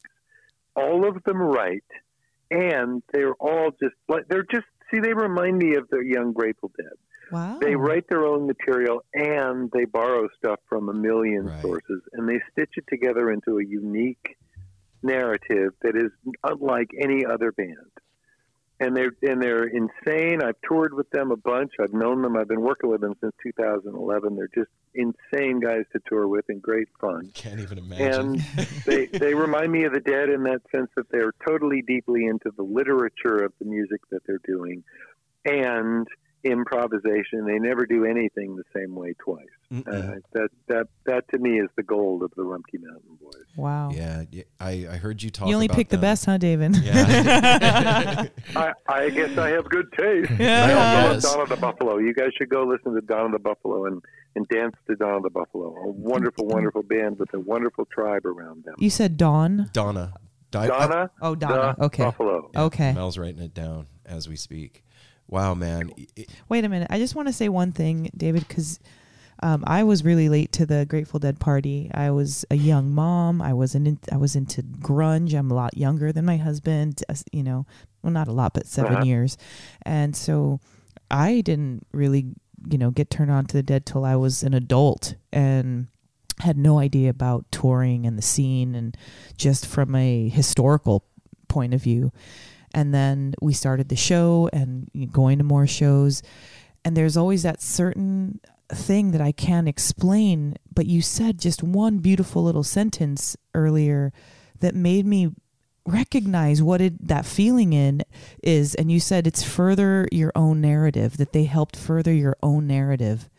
And that's a really awesome key because, you know, whether you're on psychedelics or not, whether you're under any kind of influence or not, when you listen to the dead, their lyrics and their music furthers wherever you are. Like it mm-hmm. can make you happier, make you feel deeper, make you what emote more. And that was just really awesome. Thank you for putting it into such simple, beautiful words for me to like take in. I'm glad that worked for you. Thank and it also involves being part of something bigger than ourselves. Mm-hmm. That that thing of you know, you can run into somebody and he's wearing a Jerry Garcia tie or he's got that sticker on his car, but you know you have siblings all over the country. People that will take you in, people that will help you, people that will smile at you. People that will help you if you're in in a jam, you know, or just people to celebrate with, and that, and everybody has noticed that over the years. When you go to a Grateful Dead concert, you might find yourself standing next to a freaking United States senator, but he's not acting like that. He's just another guy in a tie dye shirt dancing with you, mm-hmm. right? Yeah, that's so true. That- it's a great equalizer when you're in that place. Totally a great equalizer. That's another really great point. You're right. it's so many lessons spill out of that scene into life that we can take and one of them that i hear from from him is gratitude. There's you you're so grateful. It comes through so strong in in the way you talk about your life and the things that you've experienced and what you've done. It's it's really cool man. I can feel it coming through the phone like literally Well, I am uh, truly one of the happiest human beings you'll ever meet because I hit the absolute jackpot in the career departments and the marriage department. Ooh, how long have you been married, to David? The finest human being. Sorry, How long have you been married? 25 years. We celebrated our 25th anniversary last September. Oh, congratulations. you got us beat by three That's awesome. yeah man Wow. Not a competition, but No, yeah. no, I mean, I just my ev- everything good in my life comes from this happy home that we have here, and I get to do all this um, Grateful Dead stuff. Excuse me one second. Hey, Rita, I think our new neighbor is coming to the door, and I can't talk. Sorry. Anyway, carry That's on. cool. Oh no, that's it. I I just wanted to say that, man. I just wanted to say thank you for that. That that feeling of gratitude is real, and and it really shows, and it does come through, and and I appreciate having a conversation with you, and I can't wait to meet you at Skull and Roses and give you a hug Very soon. Say I'm looking forward to it too. too, man. Well, and that And that's how, anytime you guys want to do this again, obviously I have plenty to say. Yeah. obviously Yeah. i was just going to throw that into we we talk about it constantly now and i mean what other there's no other band that you could have a four day festival of just playing grateful dead music you know there, there's nothing like that in the world a four day festival where you're going to hear you're going to hear everything totally different people cover the same Yeah. songs and it's just so magical and super excited to see you there, man. I, yeah, I I appreciate you taking the time with us. Oh, I'm happy to do it. All right, brother. We'll talk to you David, soon. much continued success in your both career and regular life. Thanks for sharing. Appreciate it. Thank Yes. you, and feel free to call if there's anything further I can do to help you guys. Aw, Right thanks, on. David. Thank you so We'll talk to you soon, brother. Thank you for your time, man. See you in a couple weeks. Yes, Yes. sir. See you at the Right on. Jubilee. Thank you. All right. Bye man. bye. Bye. Take care, you guys.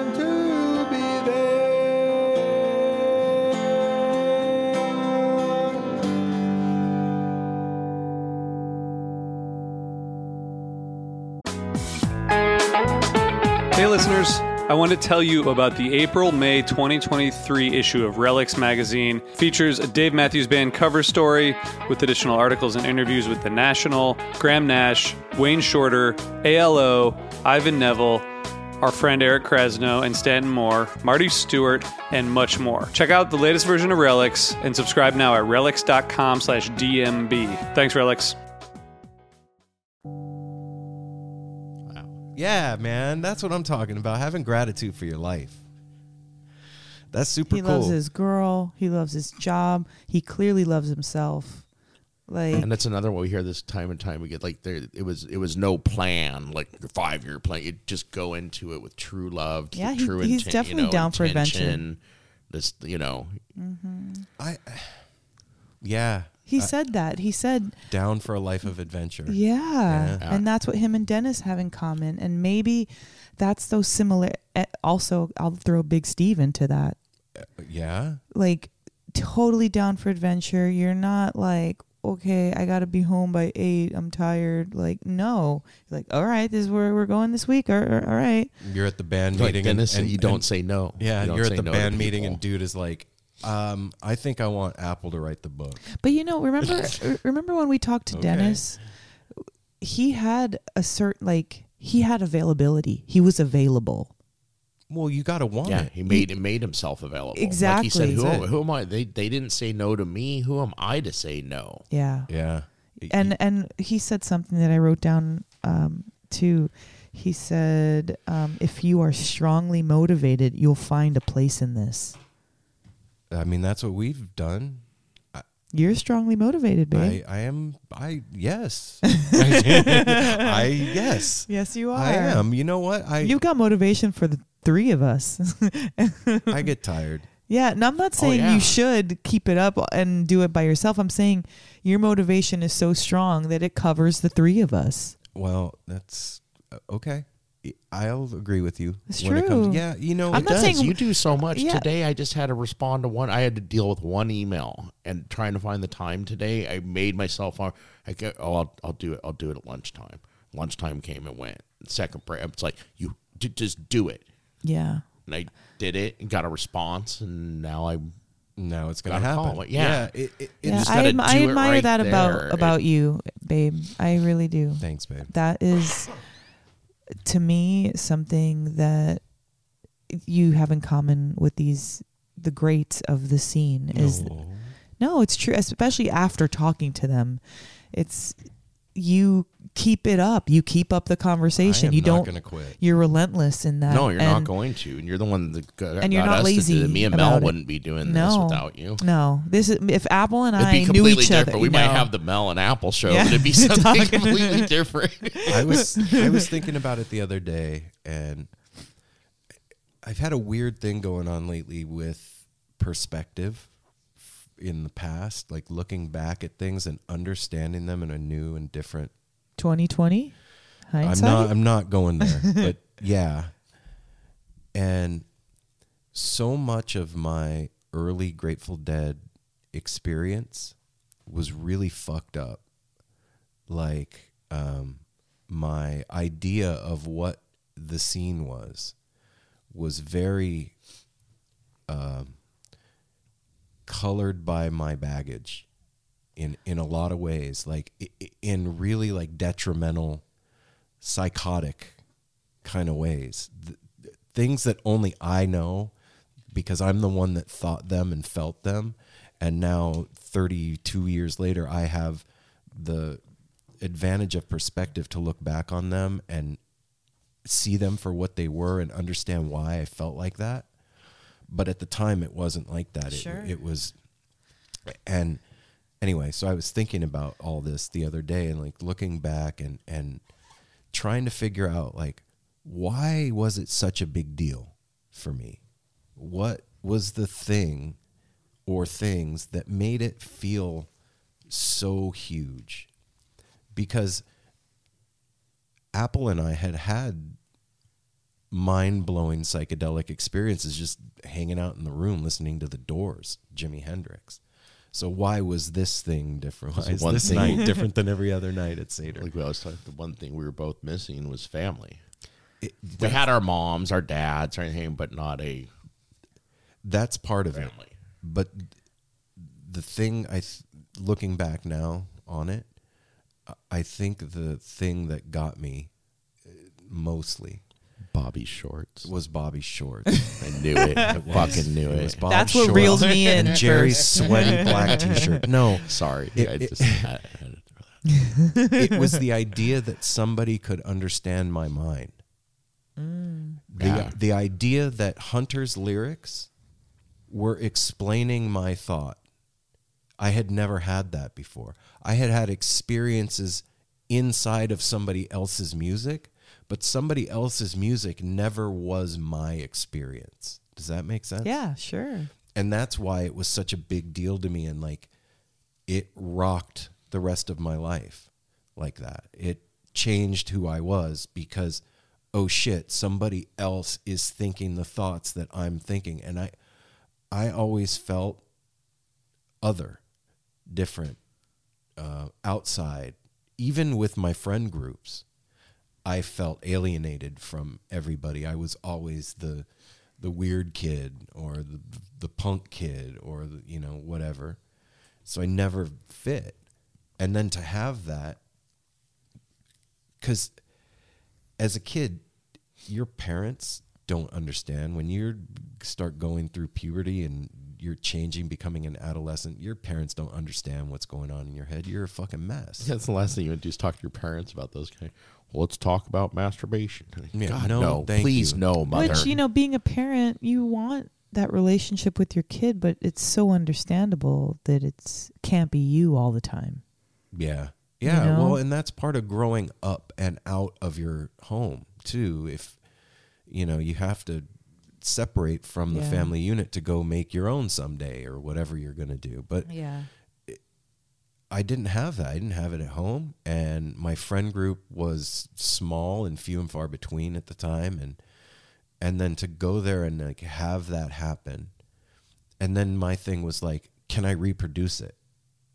Can I have it happen again? Was it was that a one off? So that's what I was chasing. I was chasing that. Like, is it going to happen again? Is it going to happen again? Is it eh, Why aren't you just excited that it happened? because I'm not like that. I I wasn't I, I don't fucking know. I wasn't like that. I want I was like this is so good.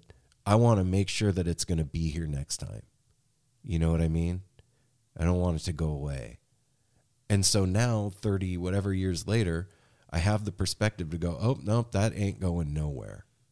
And that's just who I am, you know what I mean? That's like I love what he said about DNA. That's true. You know, yeah, you have a weird psychedelic Grateful Dead gene. That's why it's not for everybody, which is also a beautiful thing. I think. Yeah, it's not for everybody. Everybody doesn't get it. Everybody's not meant to get it. Mm-mm. and that's okay. I'm cool It's with that. than okay. Yeah.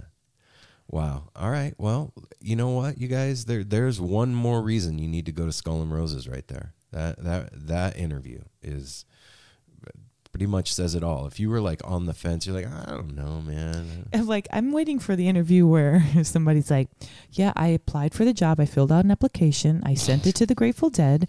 They looked it over. I sent them my resume. We had a couple interviews, and then I was in." Well, I actually went to a, a we, we went to a um, Right, I took, I, I minored in, I majored in Grateful Dead, and um, an I gave- internship for two Right. years.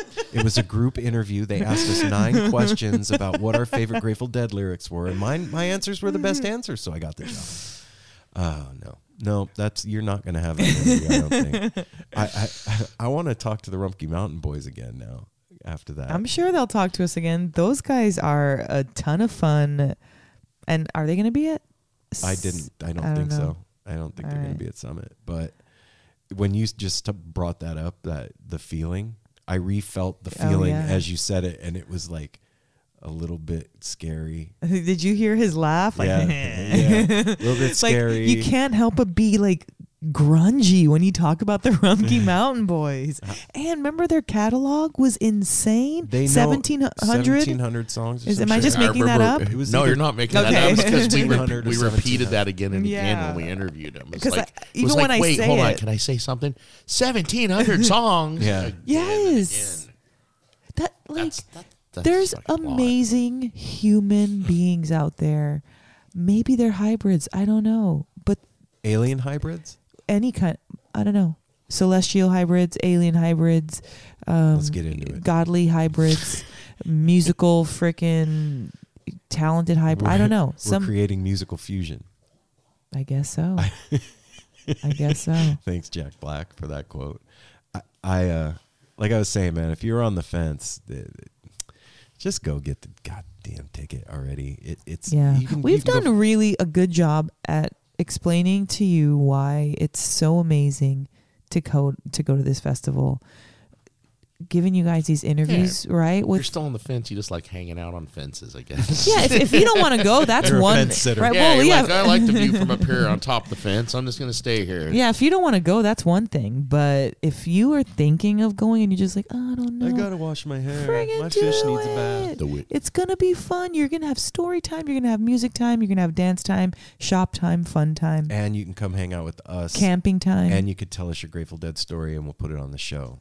Yeah, Just saying. let's do our own little cute, um, you know, grateful. What's your favorite Grateful Dead story? What's your favorite Grateful Dead song? What's your favorite Grateful Dead lyric? Whatever. You can't like, ask people what their favorite Grateful Dead song is. well, I'm saying whatever pops out at you. What's your favorite Grateful Dead experience or moment that you've had? So if you ask people that you're gonna have like really long, awkward silences, or like some Okay, heads Apple- might pop. Apple, or something. Do you? What's your favorite Grateful Dead? Whatever song, lyric, experience, memory. I think I'd, I'd say Fire on the Mountain, but the, but it change it changes like weekly. But that's the one that that's the one that hooked me. I That was the bait that was like, oh, But the why? hook- But hook why? What, what did Yeah, it like why? further your narrative? Was Be- it because music? of the, like of, well, and it means something different to me now than it like did then. The fire, the lyrics hit me at a time when when you know that that like get up, get up, Get you know, the I, it, it was like. Wait, what? When I was kind of, I was high as hell, like everybody said, heroic dose of acid, went to it as a metalhead, and was fighting it, and that was that wasn't until the second set, so it was like after set break, everything. Bobby's like long distance runner. What you standing there for? And Apple was like, oh shit. that And is it- a really and it- amazing line, and it though. just Like clicked, and plus just just the beat of it was so comfort. It still is to this day. That when it, as soon as I hear that boom boom boom, boom it, yeah, it's very. It's like oh Yeah. home home.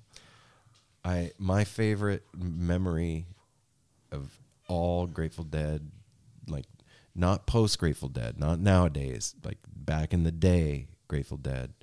it's of all time, whatever you I'm- want. I- well, I'm. How about of all time? No, I was gonna say that's the thing. yeah, That's- there's comes a story well, with okay. your favorite. I got one. Like, so not- wait, hang on. So What comes at, to mind? At Shoreline, the grass in the back is kind of tilted, and it's it's a little steep in in points. kind of it is Yeah. tilted. It's It's not tilted. kind of. And Yeah. I went I went and saw the Jerry Slanted. Garcia band there, and the sun was going down, and I was really high, and he came out and played "What a Wonderful World." Oh yeah. and the entire place about cry, we were all in tears and he was wearing shorts i remember that's the first i ever learned that that was such a big deal i didn't know that i was still kind of and Aaron, i was like aaron what's the why is everybody freaking out he's like because he never wears shorts he's like so comfortable and like was in that moment of comfort that he came out and short and people were just like Jerry's wearing shorts. I was, and I was like, well, I don't get it. I don't get it. Then, like, afterwards, I got it, like, later. Like, okay. But that That that, song was already like my favorite song of all time. Why? I've just I, just remember when you I told me that that song. you love It's that song. song. I well, it's an amazing song, but like you and your musical style had it didn't match. It never made it sense. feels I'm fucking crying thinking about that. Like First of all, that song when that's the the way that it sounds, the original mm-hmm. is like a hug to me. Mhm. Like And it's inspiration. Yeah. but but like It's one that let you it's know. the best that life can be. Like that feeling is the best. And then to be there and have that happen because I didn't know that he ever did that song. It was a surprise. So it was like It's always a surprise. my favorite person playing my favorite song yeah. and the weather's perfect and the sun's going down Yeah. and like the feeling of it was so intense and overwhelming. Like it was it was a, a lot. So yeah, Wow. cool. Grateful Dead's rad. pretty, pretty cool, man. Pretty cool. You're crying, crying. Pretty cool. All right. Well, Thanks for listening, you guys. And I hope, well, I'm sure if you went to the end, you have enjoyed this beautiful interview with David. Thank you, Dennis, for a million reasons, but Yeah. I the the main one, and it covers everything. Thanks for letting us in and being such a beautiful welcome mat to the the dead scene. That's what it I think Yeah, about when I think of being in our Dennis. Yeah, like I feel like Dennis is the welcome mat that we mm-hmm. got, and it's mm-hmm. beautiful and it's soft The and it's doormat. plushy and it's cute and it's awesome. And uh, thank you. Yeah, man. Thanks. Thanks to all you guys for Yeah, listening thanks, to the Dennis. episode. Dennis doesn't like to be thanked. When we thank him, he's like. "Oh, oh stop come it. on, Come on. He'll accept whatever. my thanks. Yeah, he'll take it from Mel. Because I'm a grandma. I earned his respect with it by having a grandbaby. All right, you guys, go buy tickets, skullandroses.com. Um, they're also at nosimpleroad.com. Follow us on all the stuff. Uh, Instagram at No Simple Road. Follow, go to Patreon, Reddit. Reddit, all the things. And remember, listen, there's a lot of crazy shit going on out there. Don't give in to the fear. Create your own reality. Be safe. Be well. Take care of each other. Smile at a stranger. Safety third. Doesn't hurt to gargle every now and then. Hydrate. Yeah. Wash your hands. When you wash your hands, Wash your hands. say the ABCs. And when you get to Z, then you rinse your hands. right? Or you could sing Twinkle, Twinkle, Little Star. Either one. Count to 20. Or that. We'll talk to you guys soon. Peace.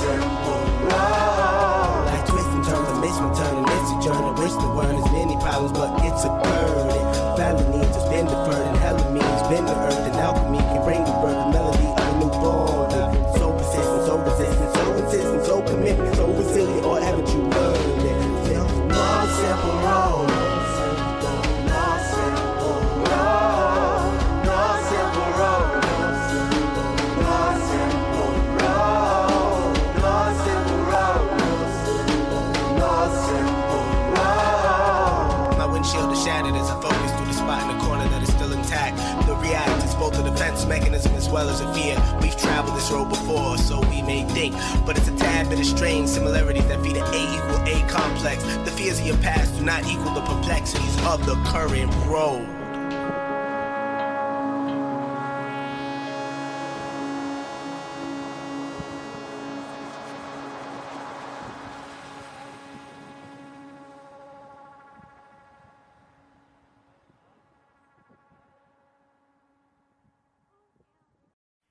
Hey, this is Steve Choi, host of the Musicians Guild podcast, part of the Sound Talent Media Podcast Network.